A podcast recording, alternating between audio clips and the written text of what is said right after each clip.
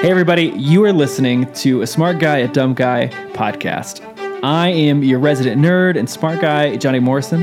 And with us, as always, is our co host, musician, filmmaker, dumb guy, Christian Surge. Yes, I am that. Hey guys, each week and for now, the next 23 minutes or so, we're going to have a conversation about culture, current events, and politics from both the smart and dumb point of view. Thanks for joining us.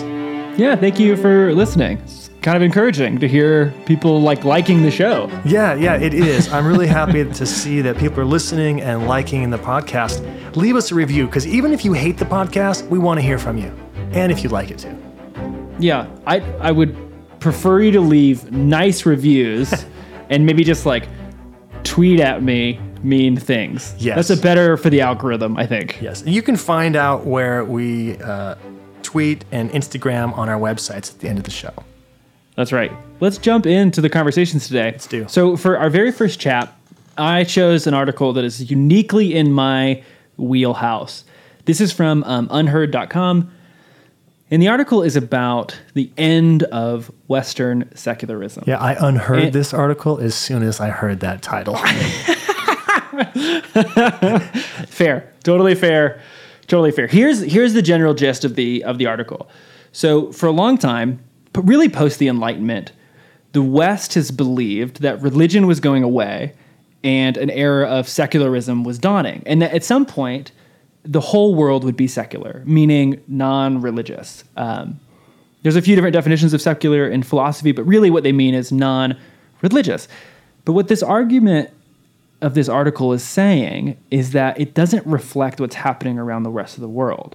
That if you look at um, like Narendra Modi in India and the rise of Hindu nationalism, or you look at um, Erdogan in Turkey, or you look at Benjamin Netanyahu in Israel, each of them are reflections of a religious nationalism and a resurgence of religious nationalism that is actually pushing against an older world order of secularism. Hold on one second, because I I literally feel like you're intellectually bullying me now.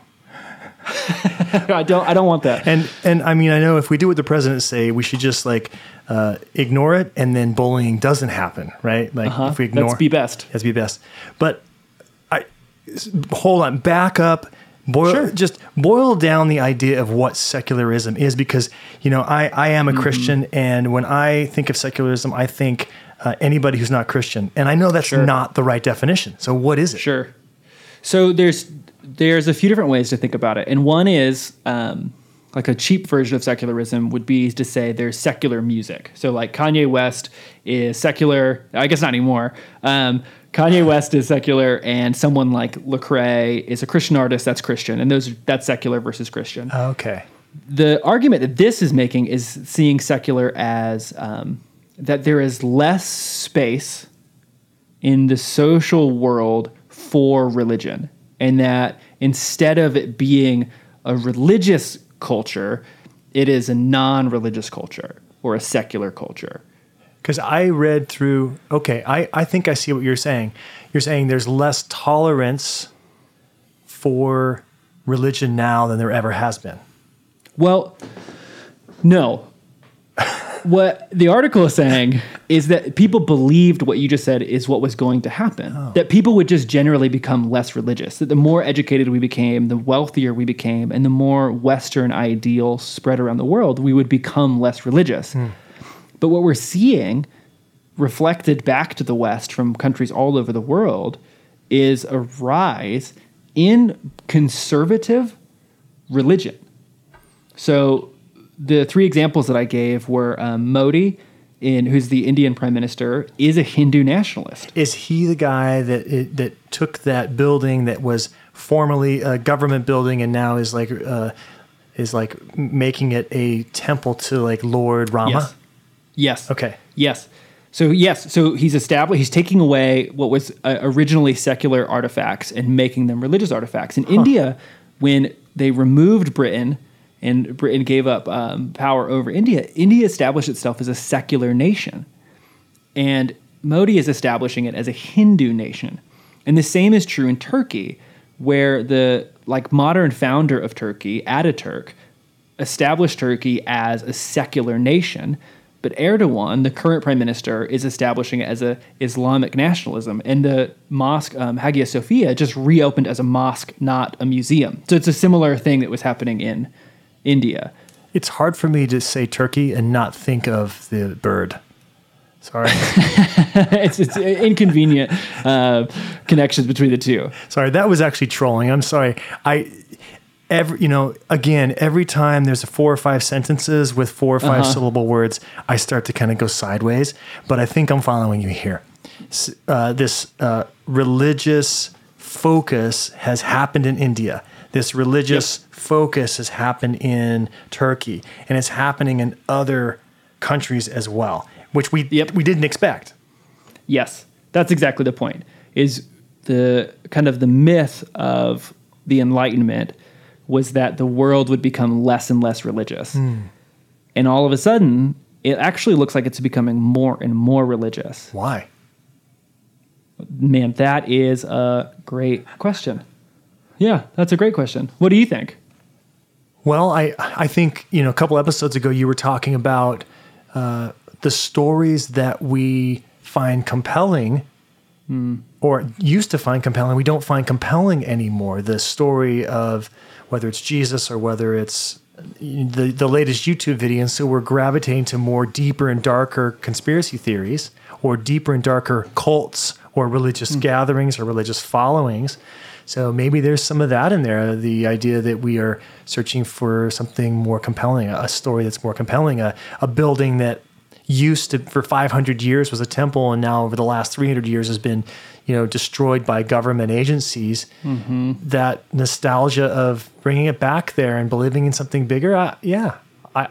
You led me there. You led me there just now. I think that's totally true, though. There's a the, the article from UnHerd. One of the points that he makes in the middle of it is that this is a wake up call to the West because our story of like financial gain, of economic power, of military muscle, well, it's kind of atrophying. And so too with it is this notion of like quote unquote secular states. And people I think are exactly what you said. They are going to the religious narratives that have given life meaning for so long in the face of a crumbling and what appears to be kind of empty narrative. Religions historically in other countries seem to frighten Americans. That's that's very true.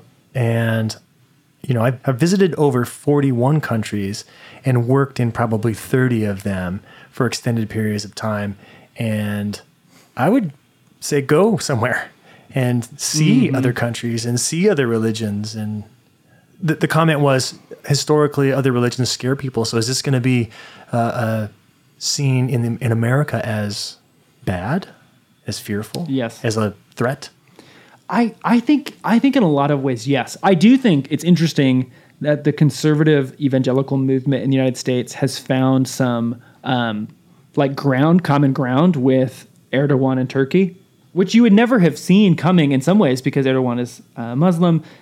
Often Christians have been really antagonistic towards Muslims in the United States and abroad, but there's some common ground with Erdogan in his conservative agenda. So in some ways, you're finding some interesting um, like coalition building.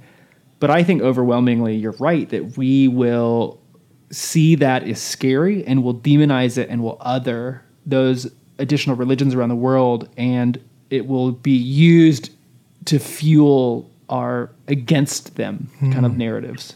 The idea that there's us and them. This article for me was so hard to read. So if you if you identify with the dumb guy, don't read this article. This is, after the second paragraph, I actually had to really focus and stop just for a minute and go, okay, Johnny's a smart guy. I'm gonna understand about ten words in this paragraph, but you're boiling it down for me.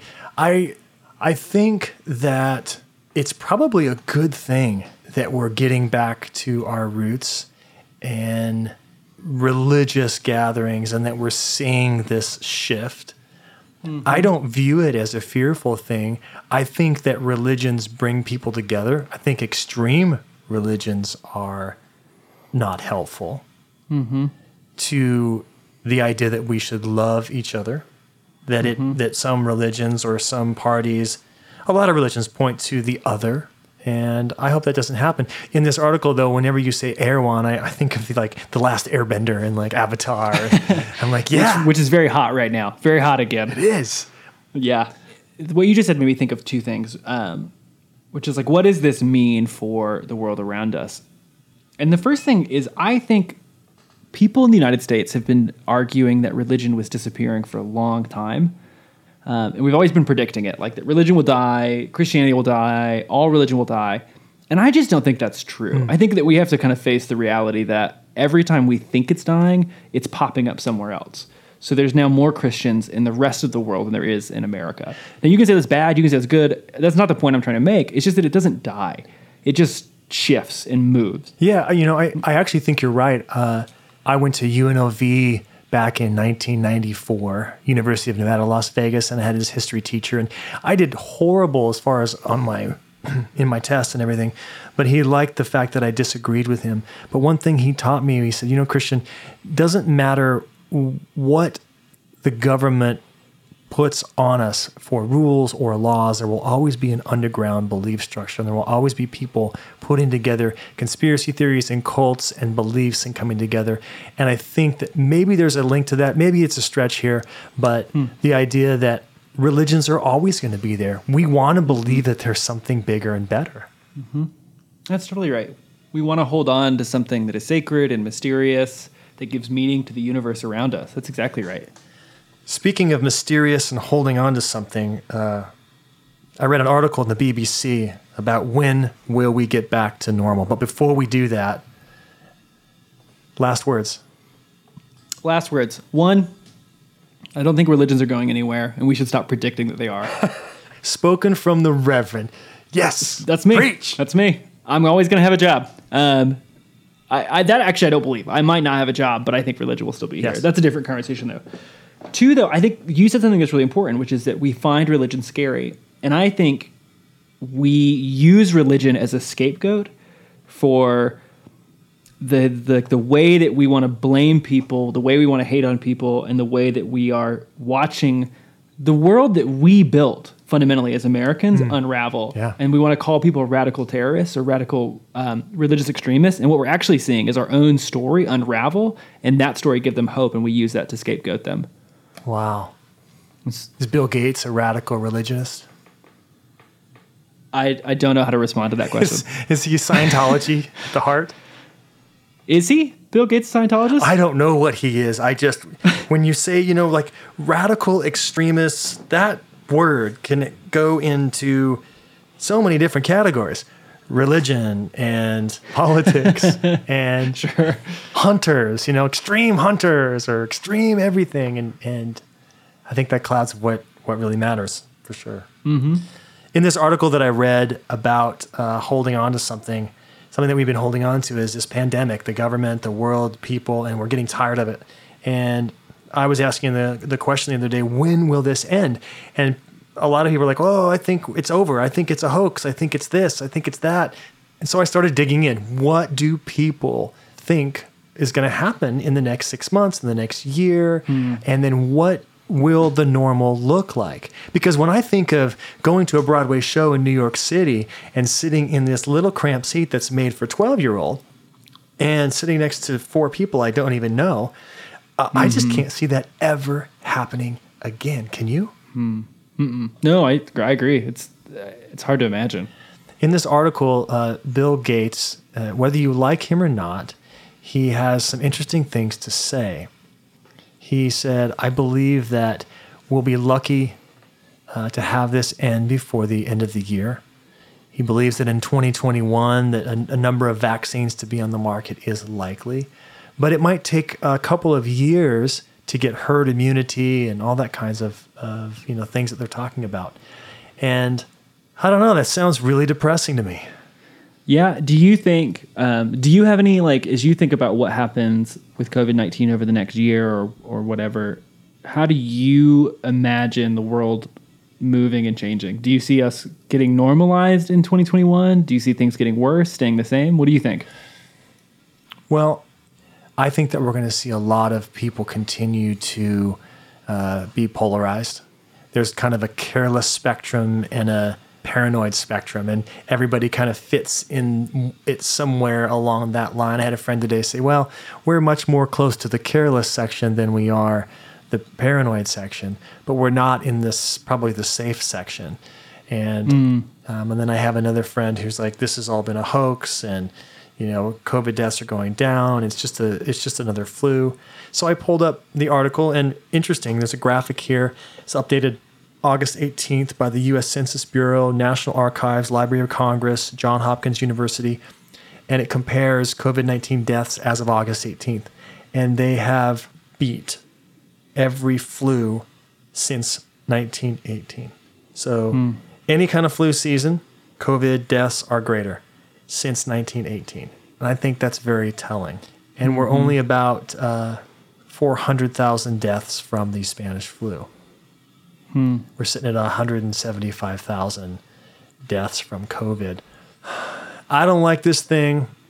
I don't see us getting back to normal for the next couple of years. I see, uh, I don't know. I, I don't have a yeah. whole lot to say other than that uh, Bill Gates might be right. It's interesting. I was reading some articles about the SARS outbreak in Asia and how Asia changed. Now it's it's you can't compare cultures, you can't compare government responses, but like they changed fundamentally as a people and how they operated. Masks became ubiquitous, and when COVID hit, masks were already ubiquitous. People were already wearing them pretty consistently as a response to the SARS outbreak. And so it's just an example of saying like here is this change that saturated into the culture, became a, a large like landscaping change about how they interact, about masks. or some other things that were changing about restaurants, about seating. Like lots of things changed just after SARS. So it's hard not to imagine similar kinds of changes happening after COVID 19, that people will always wear masks, people will always be hesitant to sit together. Like the way we touch will always be a little bit different. I think about it with um, gatherings. When COVID first hit, like two or three months into COVID, I was thinking that people really missed gathering together, especially at church services. I think that if we keep doing this any longer, I don't think church attendance will ever return. And I don't mean this negatively, like I don't think that's like a bad thing.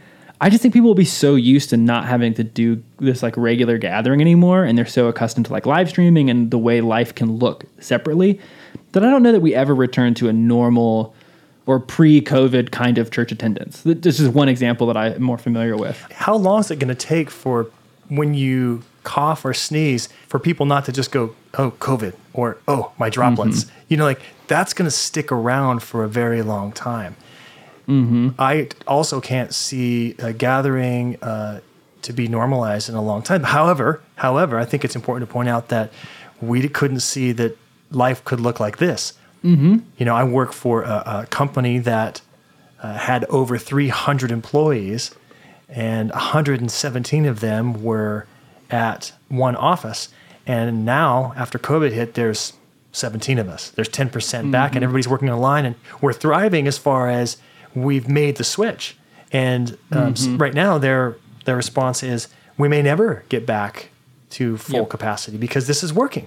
Yeah, and a lot of large companies are, are saying the same thing that like no one is intending, no one is thinking that we're going to go back because this seems to be working. Live streaming seems to be working. Working remotely seems to be working. So I think these are like permanent changes, or at least long term changes that mean that 2021, 2022, there isn't a there isn't a, a return to normal. There's an adjustment to new normals, mm.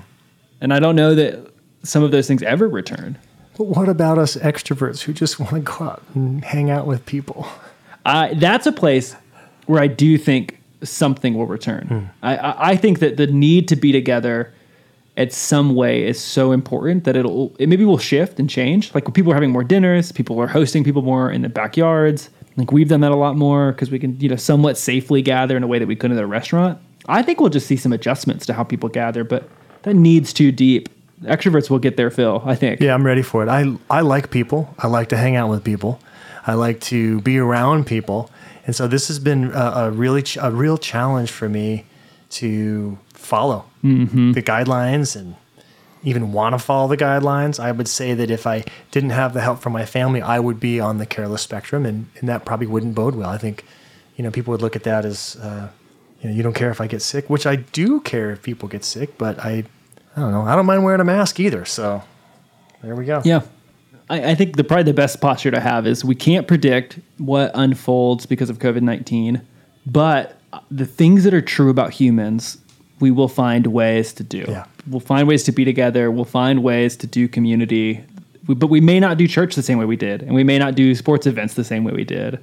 We just who knows. For the last words for me, I would love to see each and every one of us have some kind of aspirational goal to take our finger pointing and point it back towards ourselves and go, how do we do this together? How do hmm. we break this together? How do we meet together?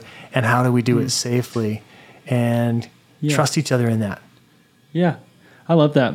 I think similarly, I would say, I hope that we can, in the midst of the difficulty of this moment, and it's been really difficult for so many of us and so many different people in so many different ways, but that we could, to exactly what you just said, we could imagine what life can look like together. Hmm. What can a life that's like less divisive, one that is rooted in the local, one that is connected, what can it look like? And then what do we do to get there? Absolutely. Well, thanks for joining us today. That ends our episode of Smart Guy, Dumb Guy. Read these articles. Well, maybe don't read Johnny's. It's really crazy. No, go ahead and give it a look. We'll put the link in the description. Come back again next week if you like our conversations. And please continue to have conversations on your own because that is what is important. Yes. Hit subscribe, give us a review, and uh, we'll see you next time. Thanks for listening. You have been listening to a Smart Guy and a Dumb Guy production, a podcast exploring culture, current events, and politics from both sides of the intellectual spectrum. See you next time.